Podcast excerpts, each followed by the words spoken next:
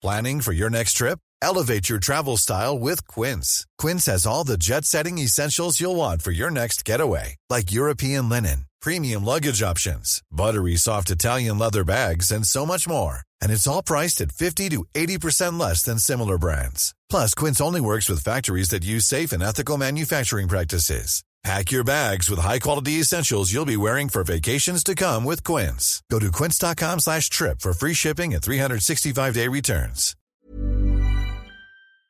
We're taking a small holiday break and we'll be back soon with new episodes. In the meantime, here's a classic interview to keep up the learning as we make our New Year's resolutions.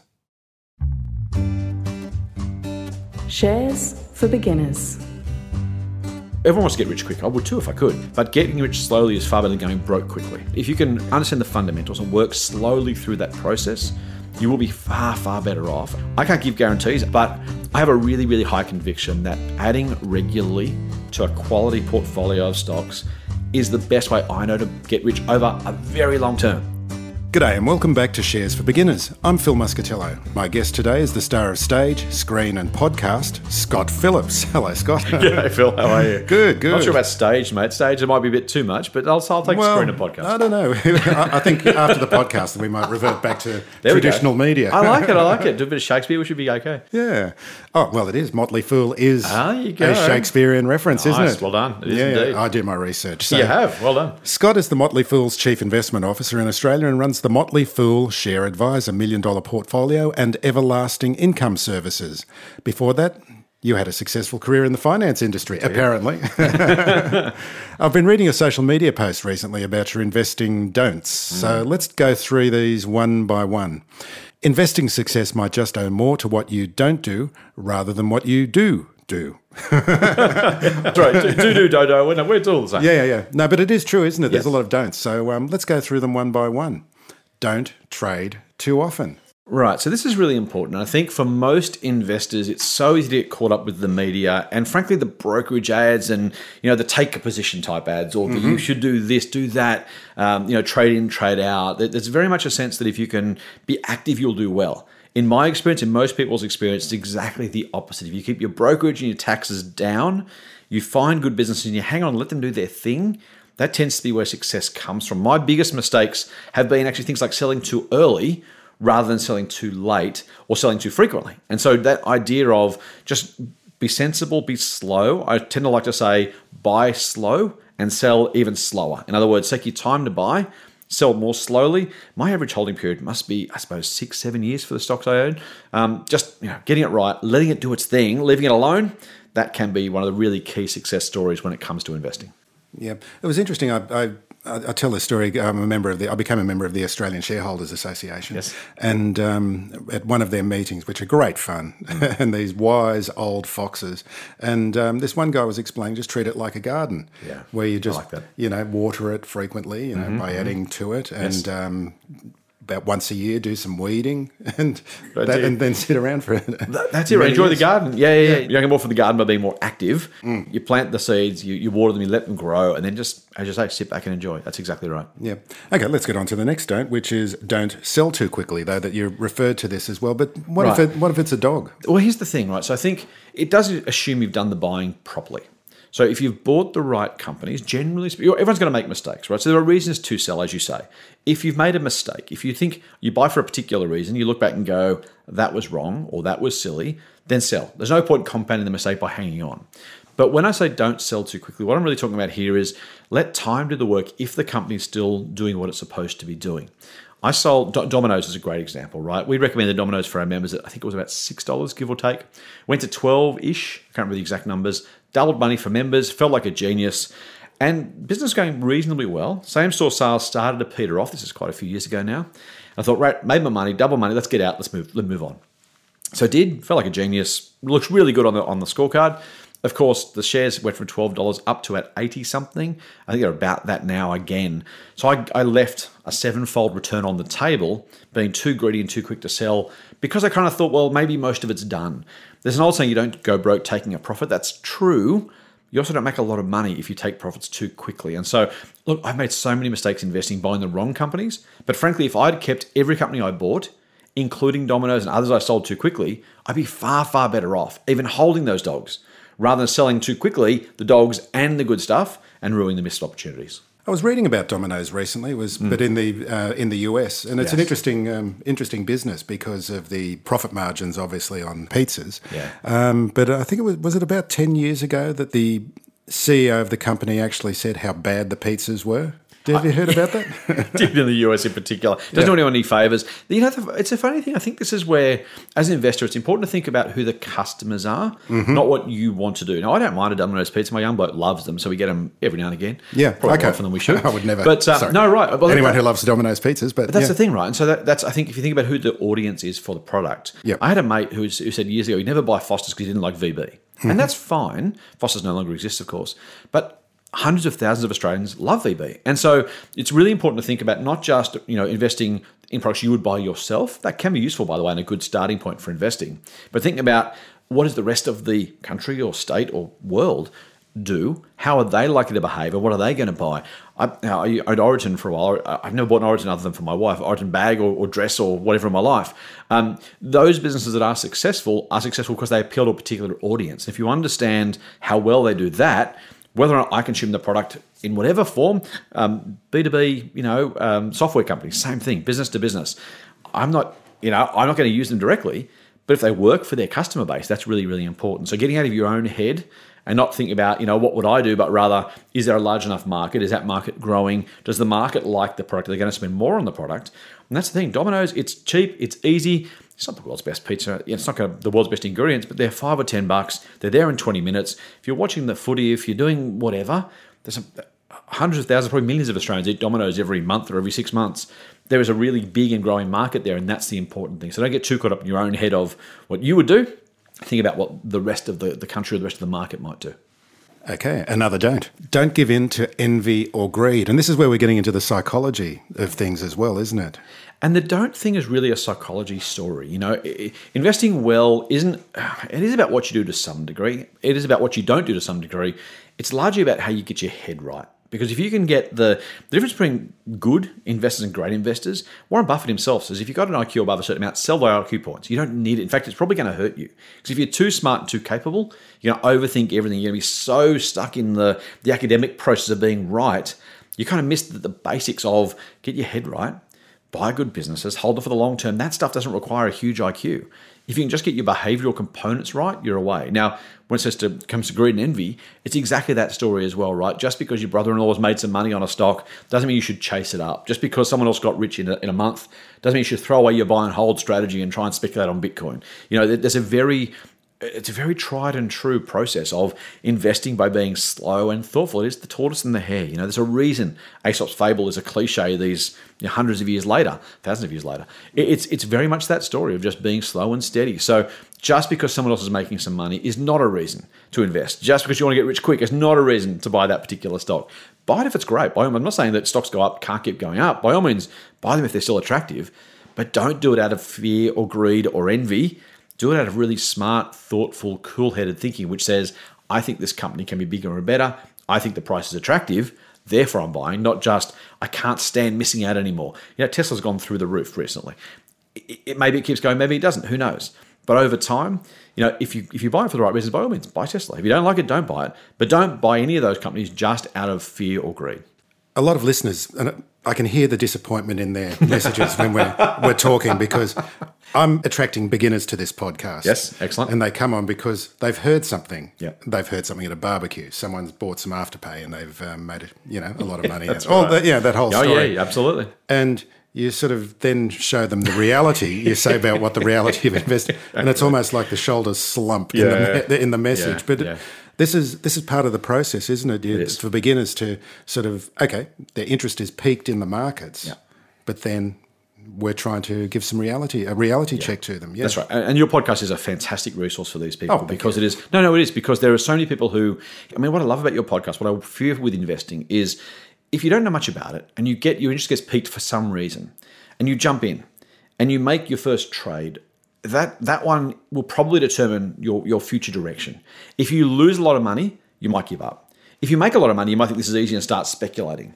The, you know, it's so difficult to get people to that point. I mean, I've had so many people who've said to me, "Oh, the stock market's a casino." My old man was a bloke who said, "It's a casino. It's all the smart money over there. You can't possibly make any money." There are so many preconceptions about investing, and as you say, you're, you're, we're helping people get from the point of I might be interested to how do I do it well. And if they're listening to your podcast regularly, if they're listening to other people who are smart, capable experts who are just saying, "Look, let me help you slowly get rich."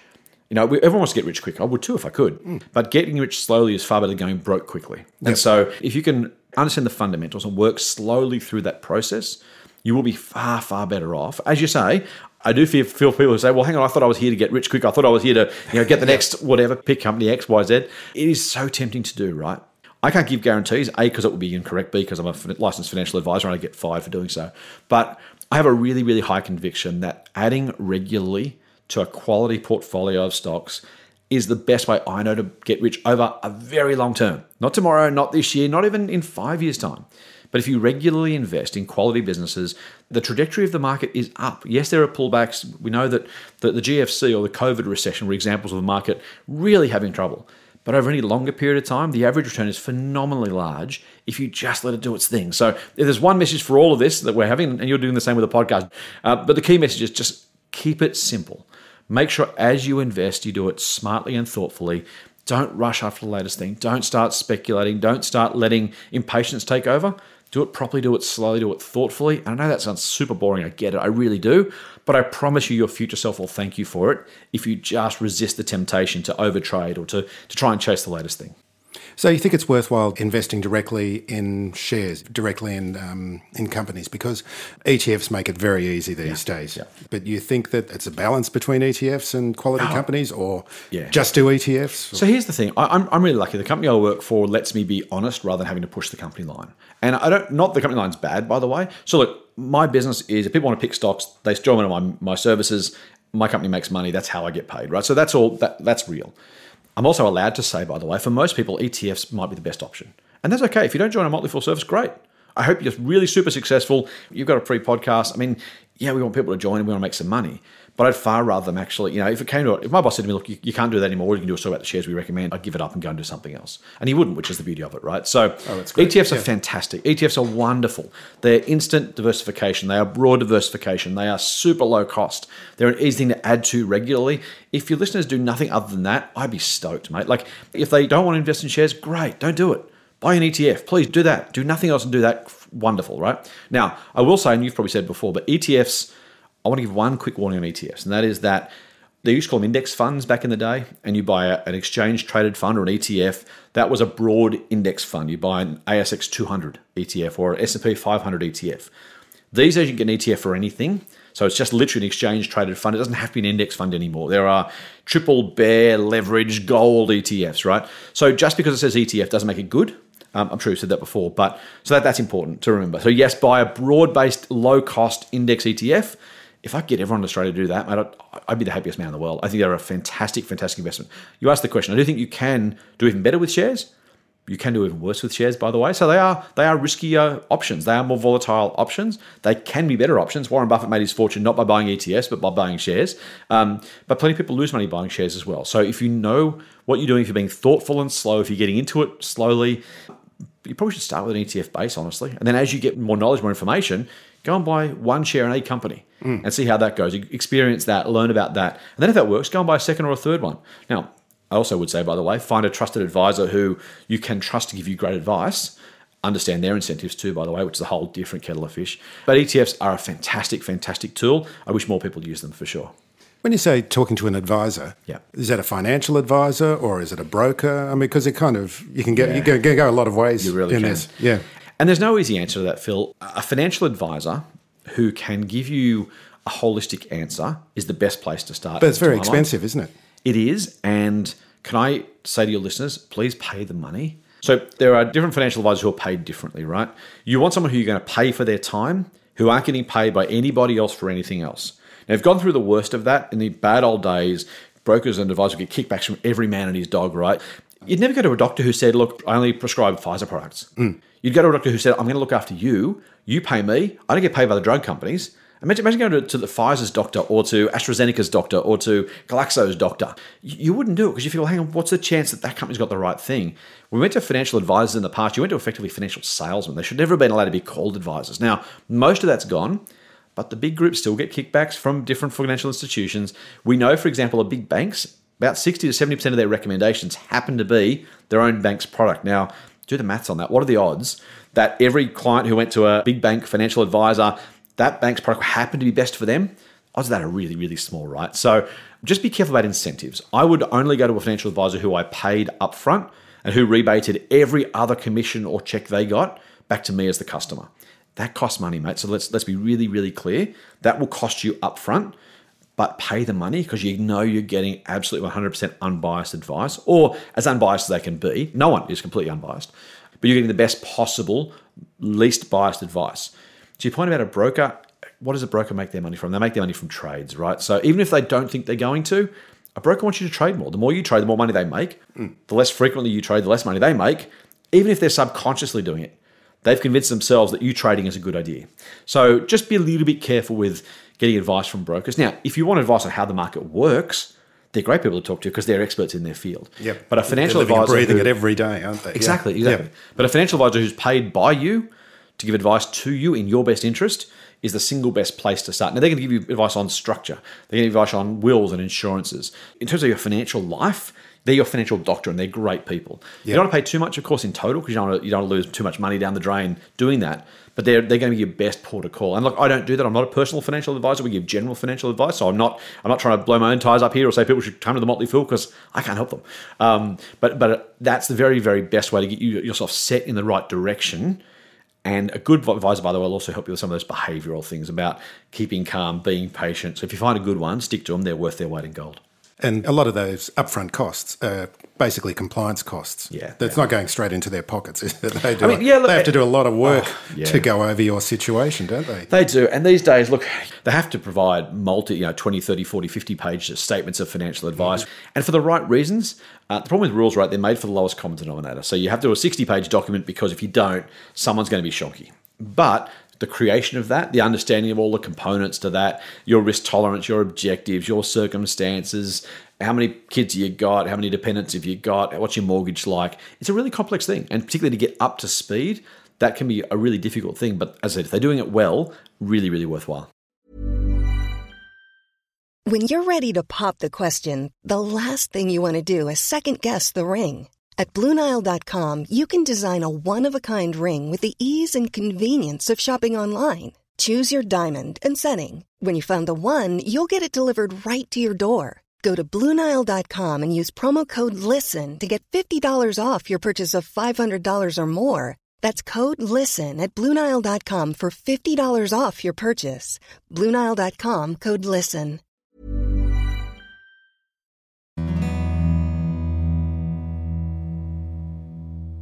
Okay, let's move on to the last don't, which is don't let the story overwhelm the fundamentals. Yeah, now this one's a really tough one. And you know what? It's really tough right now because we're seeing a lot of stocks over the last, I suppose, three or four years. I almost say right, I don't mean this week or today. Um, we're seeing a lot of companies whose stories are becoming the stock, right? And so that is. Um, I'll pick I'll pick out some some nice obvious ones, right? The afterpay story. Everyone's using Afterpay, or the Tesla story. Everyone's going to be driving electric vehicles, or more importantly, the lithium story. Everyone's going to be using batteries, therefore they need lithium. Therefore, lithium miners are great. That can be a really nice starting point. Sometimes that's right, by the way. Sometimes it's completely true, and the story gives you a clue about a great investment. So I'm not saying don't do it or don't or ignore it completely. That's why I said overwhelm rather than rather than don't listen at all. I want to give you a simple example. Back in 1970, if you'd have told me that the number of airline travelers, pre COVID, of course, was going to go up 10,000 fold. I would have mortgaged my house, my car, or sold my children, and I would have bought airline stocks because obviously, if airline travel is going to go up that much, I'm going to make a fortune, right? If I'd have done that, I would have gone broke about three or four times between then and now. And you say, how is that possible? And the answer is the story was right. Even if I got the story completely right, the fundamentals of airline travel are it's a commodity business, it's oversupplied, there are always free seats, and airlines don't make money.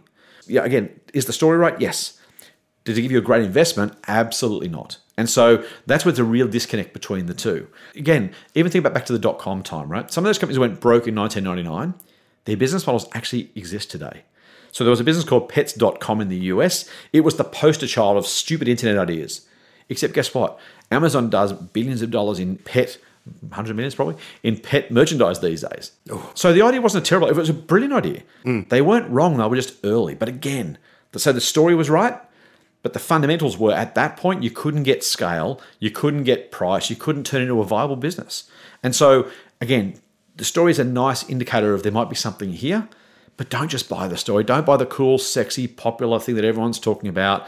Make sure you know there's a fundamental underpinning. And we say fundamentals in, in investing, we're talking about things like sales and profits, by the way. those those boring things. Right. Yeah, Revenue. yeah, how about that? Yeah. Imagine that. You know, those things that actually do matter for businesses that help you work out, okay, there's a story. Am I seeing evidence that story is actually turning into real value for shareholders? And that's when the fundamentals start to come into play. If you get both, that's a really good thing, by the way, because if the story's real, then you have got something. But the story alone just can't get you across the line. So with lithium, in the case of lithium, Yeah. I'm no expert here, but I believe that uh, it's because lithium is a very common mineral, uh, very common element, and Yeah. um, so the supply can be turned on very quickly. Yes. And that's an important part of it as well, isn't it? That the supply of something, Yeah. And that's what you call like commodification. Something got becomes a commodity. Yes. And that's a really important concept that I, I've been learning about myself recently. Yep. Tell me a little bit about that. So this is super, super important. I don't like mining companies generally speaking, and the idea of a commodity, we say, oh, that's a commodity these days. What we're actually saying is that's cheap, it's substitutable, it's easily accessible. Now, I don't know about you, but if I had a product that had those characteristics, I wouldn't be expecting a good business out of it, right? Uh, if I'm going to sell, you know, fresh air, I'm not going to make that much money out of it because it's kind of around easy to get to and it's free. So I'm not going to be able to sell that. Now, if I'm mining lithium right now, I can see a massive growth, like the airline story. There is going to be, I'm absolutely sure, a massive growth in the demand for lithium over the next 20 years. I think electric vehicles are probably the future. I think we're probably going to have a, an complete electric fleet by 2040 something, probably. And at that point, someone will go, See, I told you how big lithium was going to be. And that's absolutely true. But the flip side is, if the supply of lithium keeps up, there's no reason for the price to go up. But if the price doesn't go up, where's the profit come from? Oil is the simplest example. If you, again, like the airline story, in the 1910s and 20s, if you'd have said, hey, by 2015, 16, pre electric vehicles, every car, millions of cars, uh, do they sell, 80 million cars a year, I think, around the world, are going to run on, on oil and all these ships and all these planes, and oil's going to be fantastic. Oil, inflation adjusted, sells for about the same price it used to back in 1910, 1920. Amazing. And it's simply because people have supplied so much more of it to keep up with the demand. And if you haven't got a scarce resource, you're not going to get any profit out of it. If you can't get any profit out of it, you can't make money owning the shares. So I hope lithium booms. I hope we end up all driving electric vehicles for they're cool cars and they're good for the environment. I hope that's true. I don't believe we're going to make a fortune buying lithium miners though, because the commodity is so abundant, as you rightly say, easy to get to. And in fact, will get cheaper to get to as we get to more scale. So in fact, the cost will probably go down rather than up of getting lithium out of the ground. Something I'm asking all of my guests now is how do you ensure that you don't lose money? Okay, so if anyone tells you that they there is an answer to that question, they're lying to you. You can't do it. There is no possible way to ensure you're not losing money. There is no scenario under which you can guarantee the avoidance of loss. You can have money stolen, you can have fraud, you can have government breakdown, you can have currency devaluation. There's a trillion ways you can lose money. So, very optimistic start, by the way, but but be really, really clear. If anyone says, "Oh, here's how you do it," uh-uh. Now they can minimize the chance of loss. That's different, but you can't avoid it. When it comes to shares, there's a couple of things. The first is that my firm belief, this is ETFs by the way, and shares, so the, the stock market generally in whatever form. Over time, companies invent new and better ways of doing things. Now, that can be better mousetraps, that can be new mousetraps. The iPhone itself simply didn't exist conceptually until Steve Jobs came up with it. Businesses find ways of improving the human condition. That's no charity thing, right? A lot of them do it for money. Some are doing it for just for the pure art of it. You know, penicillin was, was discovered, and that's been a, a game changer. The iPhone's making a fortune for Apple shareholders. Has it been good for the world? I guess that's an open question we can all discuss later. Um, so, if businesses continue to find better and newer ways of doing things, it is going to advance human progress. If that happens, companies are going to make more money. It's always been true. Again, could it stop at some point? I guess. But if you look at the arc of history, that's always been true. So if, if companies continue to make more things and therefore more money, if that remains true, that's step number one. Step number two is those companies that are successful are most likely to list on the stock markets. And if that's also true, that's two reasons why I think company profits will continue to go up into the future. Share prices are volatile, massively volatile. But again, over time, the price of a share will follow the value of the company, which is determined by its profits. So you're getting this nice line between activity, profits, and share prices. That's always, again, been the case thus far. I can't promise you it won't change. No one can. My best guess is that continues to be the case.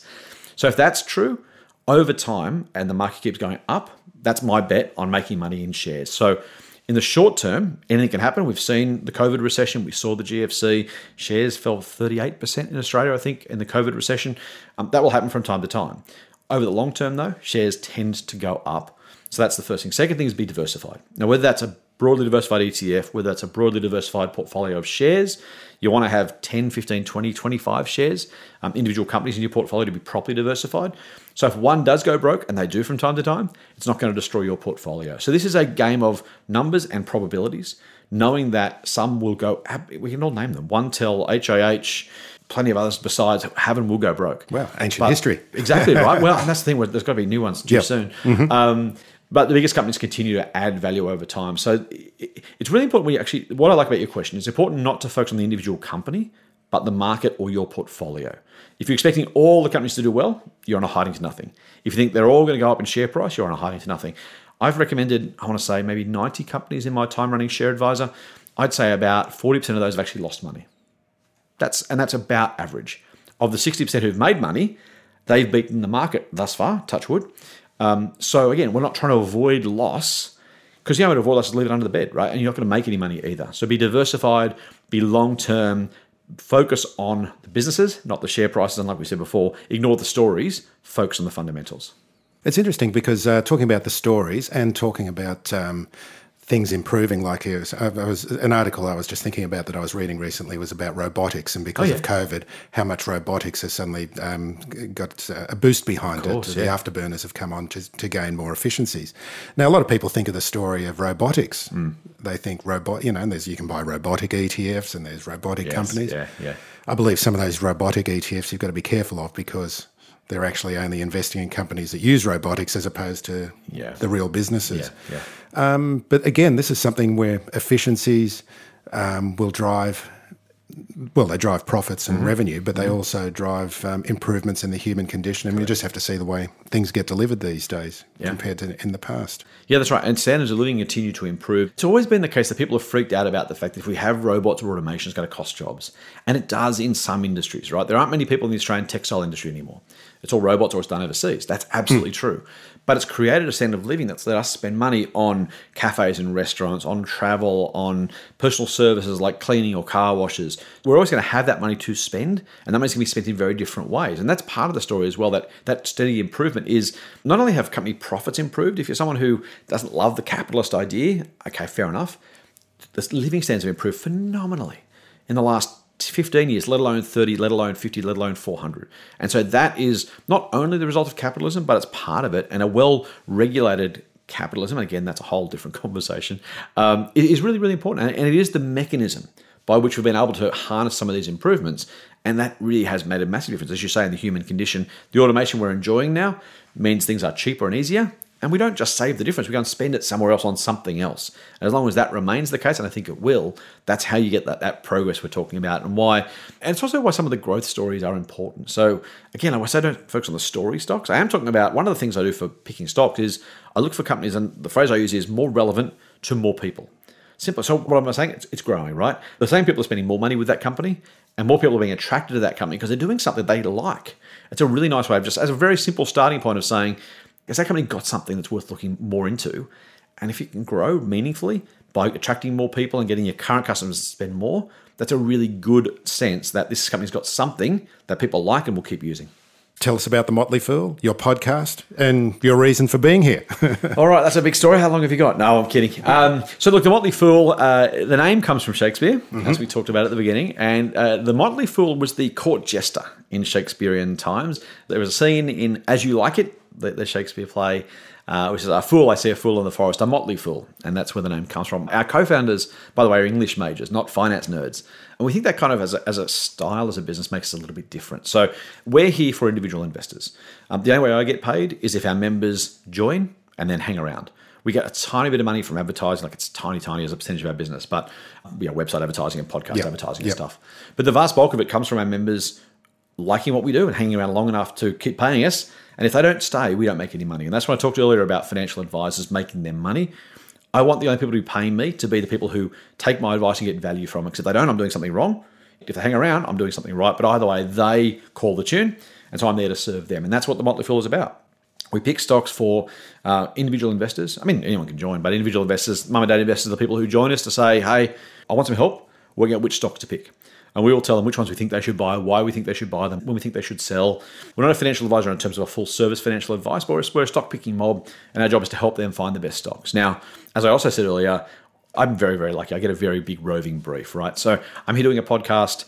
Um, maybe some listeners will like the service and look us up. I don't really care if they don't do or don't. Hopefully, they just get value from the podcast. But you know, I get to do some of this stuff on your podcast, on, on other media platforms, to try and spread the value of investing. And that's again what you're doing. Why I'm so excited about your podcast as well. Is this is very much about helping Australians just kind of get it. You asked about me.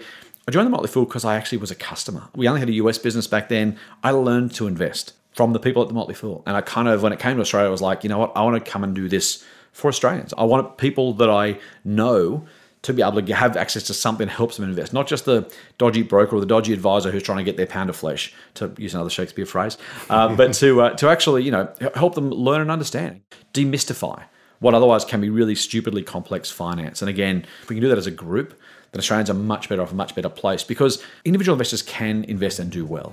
Scott, thank you very much for joining me today. Thank you for the invitation, Phil. Appreciate it. If you found this podcast helpful, please tell a friend, especially if it's someone who needs to start thinking about investing for their future. You'll be helping them and helping me to keep this show on the road. Shares for Beginners is for information and educational purposes only. It isn't financial advice, and you shouldn't buy or sell any investments based on what you've heard here. Any opinion or commentary is the view of the speaker only, not shares for beginners. This podcast doesn't replace professional advice regarding your personal financial needs, circumstances, or current situation. And thank you for listening to my podcast.